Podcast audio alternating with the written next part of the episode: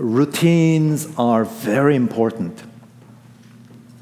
Uh, go to sleep and rise at a regular time.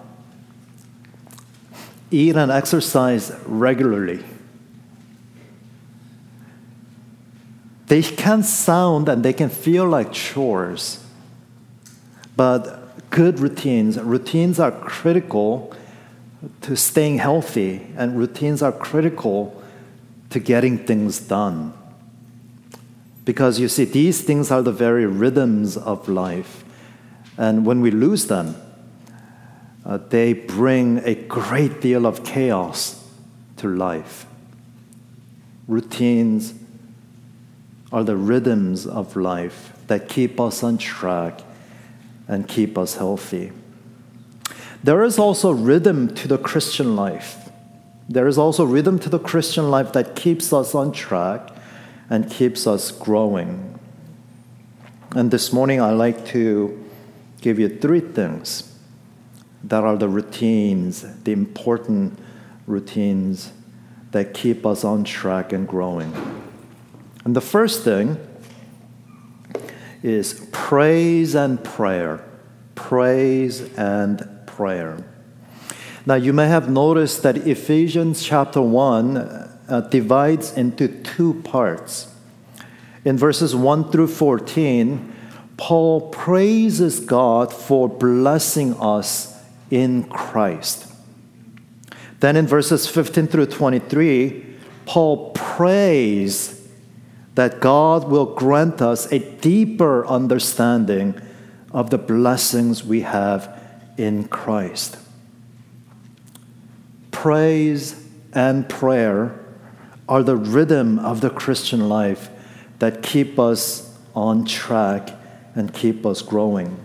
So let me put it to you uh, this way we bless God for what He has already done for us. Then we ask for God's blessings to enjoy more fully what God has already done for us. Keep praising God for blessing you so richly in Christ. And keep praying that you may understand how much God has blessed you in Christ. Praise and prayer. And that is why in verses 15 and 16 we hear Paul saying, For this reason, what reason? Well, of course, he's talking about the previous 14 verses, the amazing, rich blessings in the heavenly uh, places with Christ. For this reason, because of all the great blessings we have in Christ, Paul says, because I have heard of your faith in the Lord Jesus and your love toward all the saints.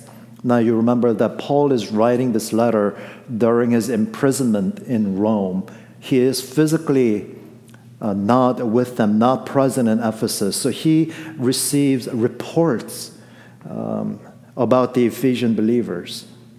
And Paul says, I do not cease to give thanks for you. You know, from our study in the book of Acts, we saw how hard, how faithfully Paul worked. But he recognizes, doesn't he, that all of his labors, all of his hard work would be nothing except God. It was God working through Paul. And so, whatever good, whatever benefit Paul's ministry imparted to the Ephesian believers, it was really all thanks to God. That's why Paul says, I do not cease to give thanks for you. And he continues, remembering you in my prayers.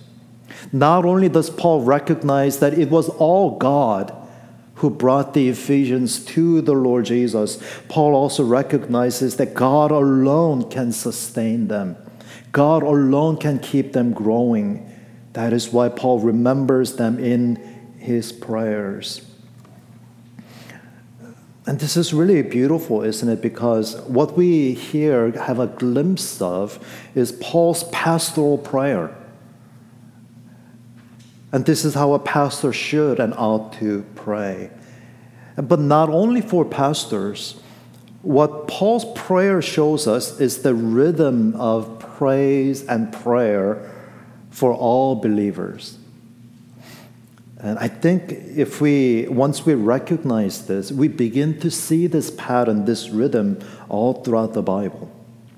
Just uh, f- uh, from the last 14 verses, you remember how Paul grounded our salvation in God's predestination.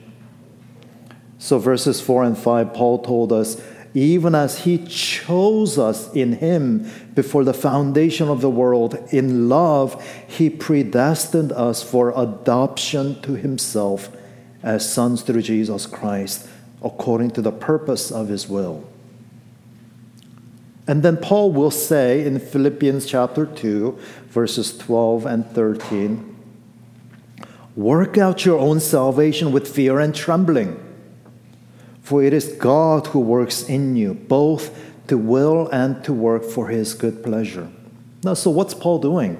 Paul recognizes that our salvation is God's work, it's the accomplishing of his purpose according to his will. We stand upon that foundation and we strive, standing upon the foundation for a deeper assurance of salvation. You know what Paul is saying? You are a believer because of what God has done. Acknowledge that, thank Him, praise Him for it, and now strive and work so that what God has done for you may become even a greater and fuller reality for you. And if you think about it, prayer works the same way. You know, some people wonder, you know, why, do, why should we even pray if God doesn't need our help, and only what He has purpose will be done. Well, prayer is also where we see the rhythm of praise and prayer. We praise God for His purpose. We acknowledge that what He has purposed will be done. And at the same time, we pray. We pray that His will be done. So, this, this is the pattern and the rhythm of the Christian life. We stand on the foundation of what God has done. We thank Him, we acknowledge Him, and we praise Him. And we pray and we labor and we strive so that what God has done may become even clearer to us, that we uh, may enter into a deeper understanding and enjoyment of what God has done. Praise and prayer. Secondly, um, Jesus and the Spirit. And if I can put it this way, our heart and our mind should always be on Jesus and the Spirit. Now, notice what Paul prays for in verse 17. He prays that the God of our Lord Jesus Christ, the Father of glory, may give you the spirit of wisdom and of revelation in the knowledge of Him. Now, did you catch that? Paul says that the Father of glory is not only our God, but the Father of glory is also the God of our Lord Jesus Christ. Now, there are two things that New Testament teaches very clearly.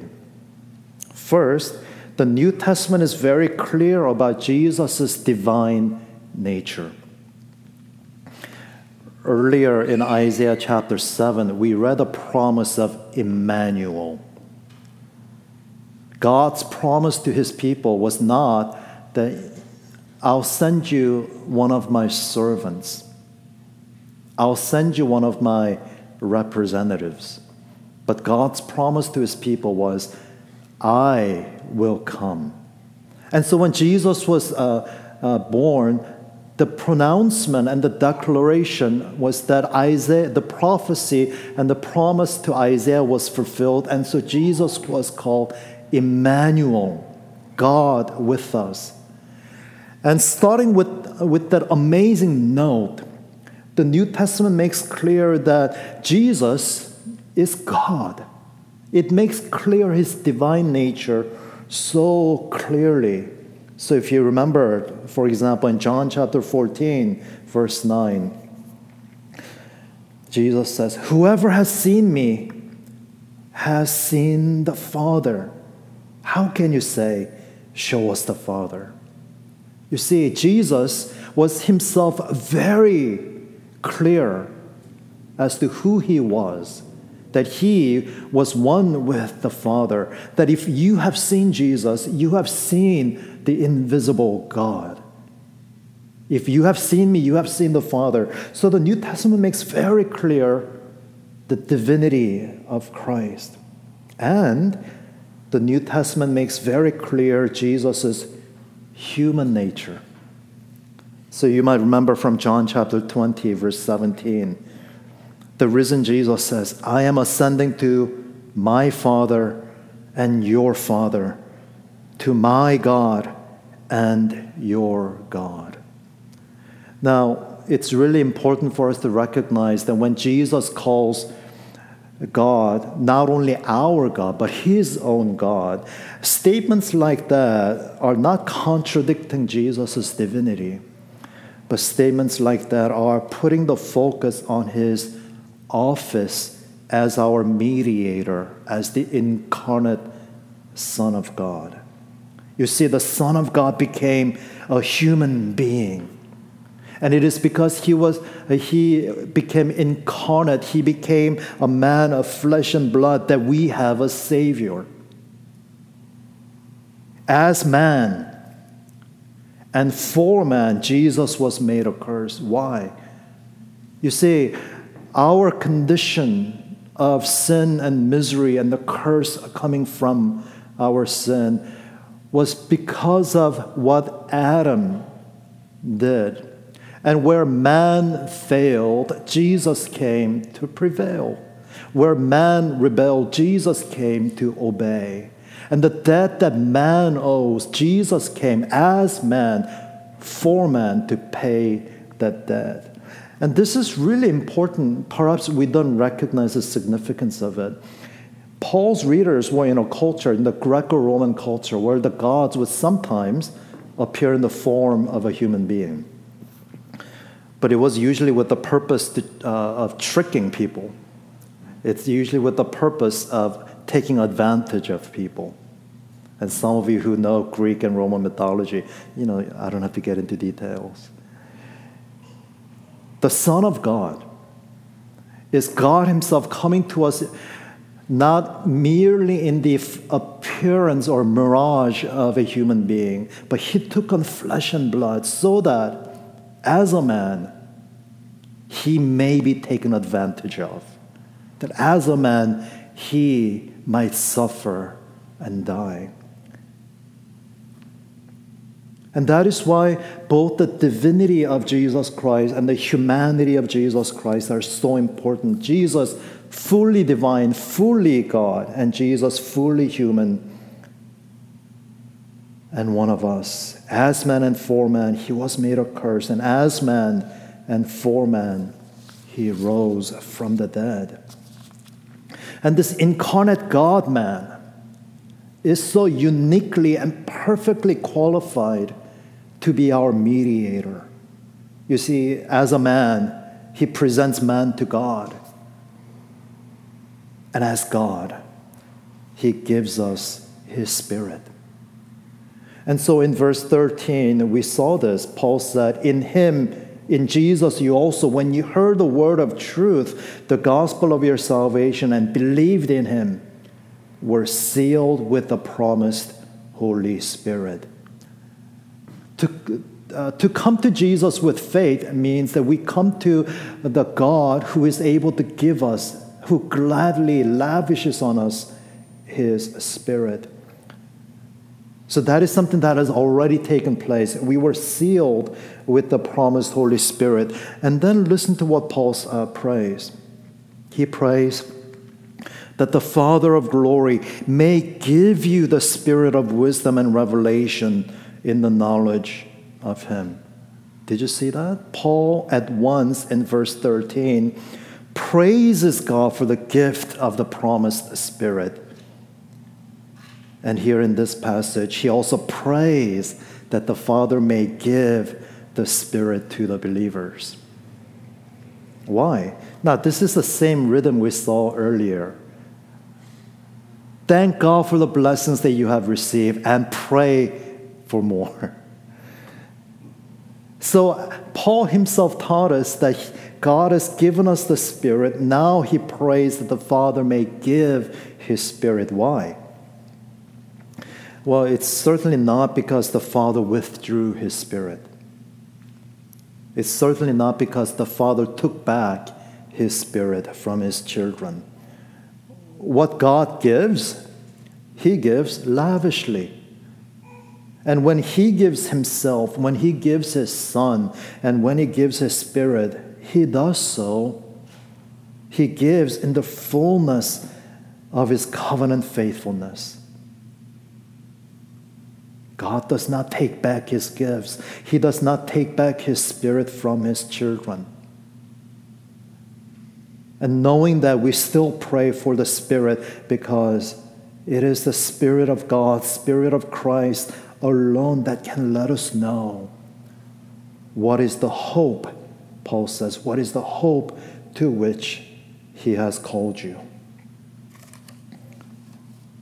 So, the first rhythm of the Christian life is praise and prayer. The second rhythm, if I can call it that, is Jesus and Spirit.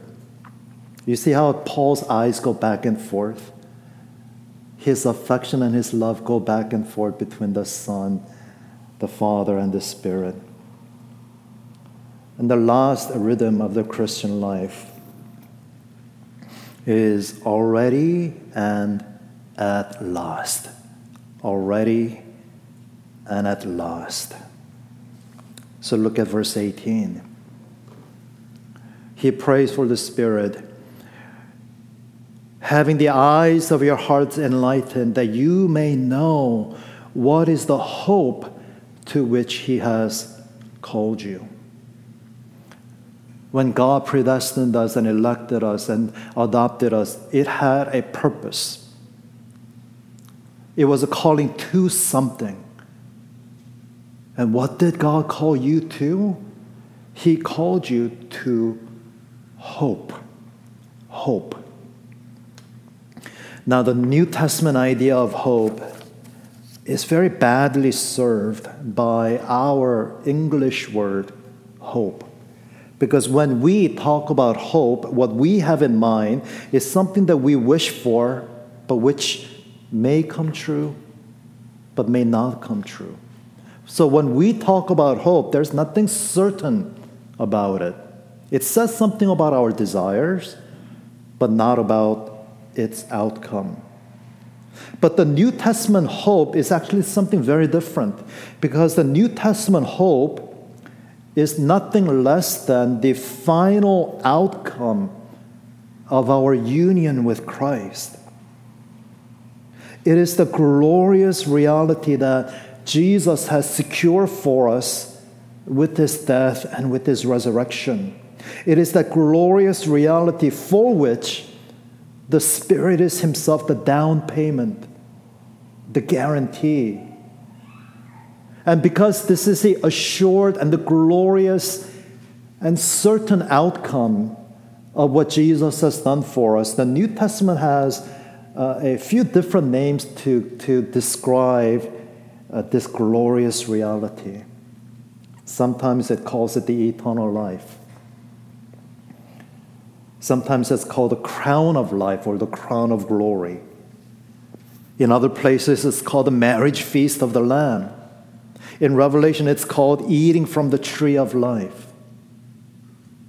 One of Paul's favorite words to describe this hope, this assured, certain outcome of what Jesus has done, is to call it the inheritance. And the Bible needs all these words because the, the, the, the glory and the riches of what Jesus has accomplished us, it can't be exhaustively described with one concept, with one word.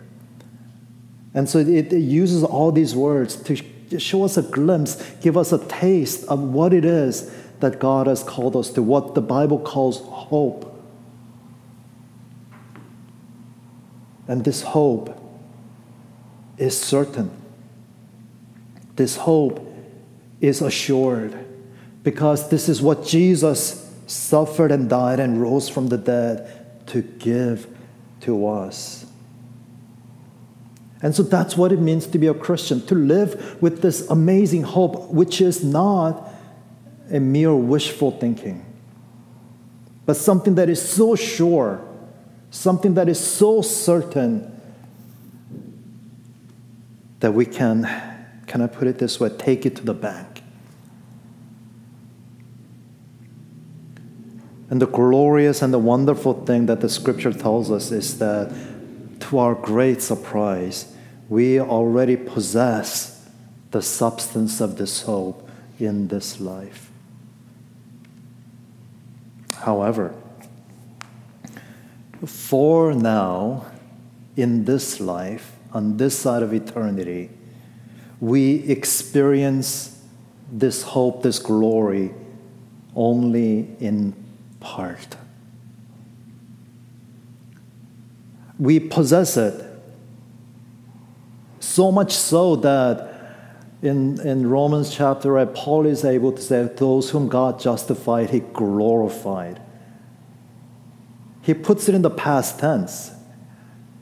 You know, when we think about being glorified, it's a future reality for us, something that has yet to take place. But Paul says it's already happened.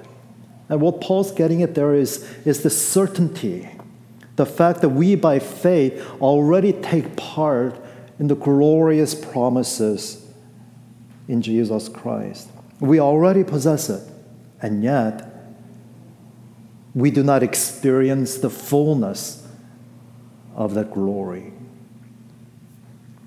That is why Paul prays for the Spirit that you may know what is the hope to which He has called you, what are the riches of His glorious inheritance in the saints. You see, the Holy Spirit is the guarantee that our already and not yet. We already have assurance, we already have in, uh, by faith the, the hope of glory, but we do not yet experience them in their fullness. We do not yet enjoy them in their fullness. But the Spirit is the guarantee that our already and not yet will one day be at last. Because what we now enjoy in part by faith, we will enjoy then in full and by sight. And that is the hope that we have in Jesus Christ. And that's important. It's critical because our life in Christ for the time being and mingles joy and sorrow.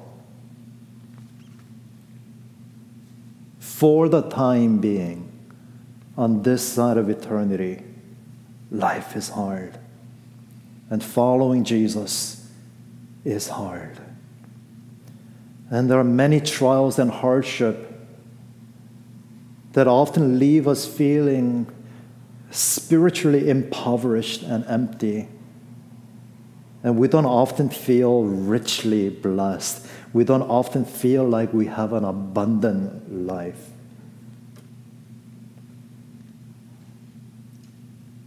And so, if hope is mere wishful thinking, you know, that just isn't enough to lift up our discouraged hearts. But our hope is in Christ. And our hope is guaranteed by the Spirit.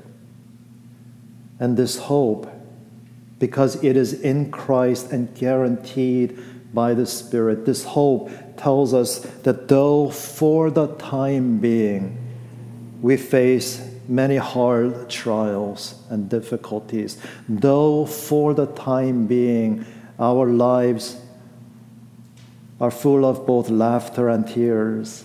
Though for the time being we often feel empty, impoverished, and weak, there will come a day. There will come a day when we will be only full. There will only be joy.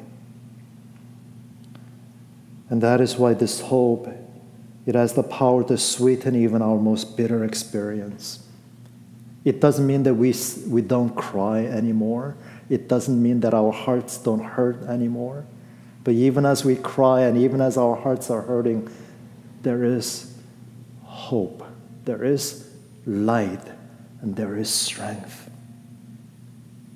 So, loved ones, let me say this to you. Praise God for the blessings that you have in Jesus Christ. And then pray that you may enjoy the blessings in Jesus Christ more deeply. Praise God for the blessing of His Spirit. And pray that the Father give you the Spirit more abundantly. And this that God has called you to hope. In Jesus' name. Amen. Now let's pray together. Father, Son, and Holy Spirit, thank you for instructing us this morning. And I pray, O oh Lord, for your precious children here and elsewhere. I pray that you would bring to remembrance the glorious and the wonderful things that you have done for them and that they may be encouraged and be reminded to seek even more earnestly the enjoyment and the possession of the blessings. And I pray, O oh Lord, that you would make so clear and so real to your children the reality, the joy, the fullness of Jesus, that their trials and their cares may take on a new light of hope and glory. In Jesus' name we pray. Amen.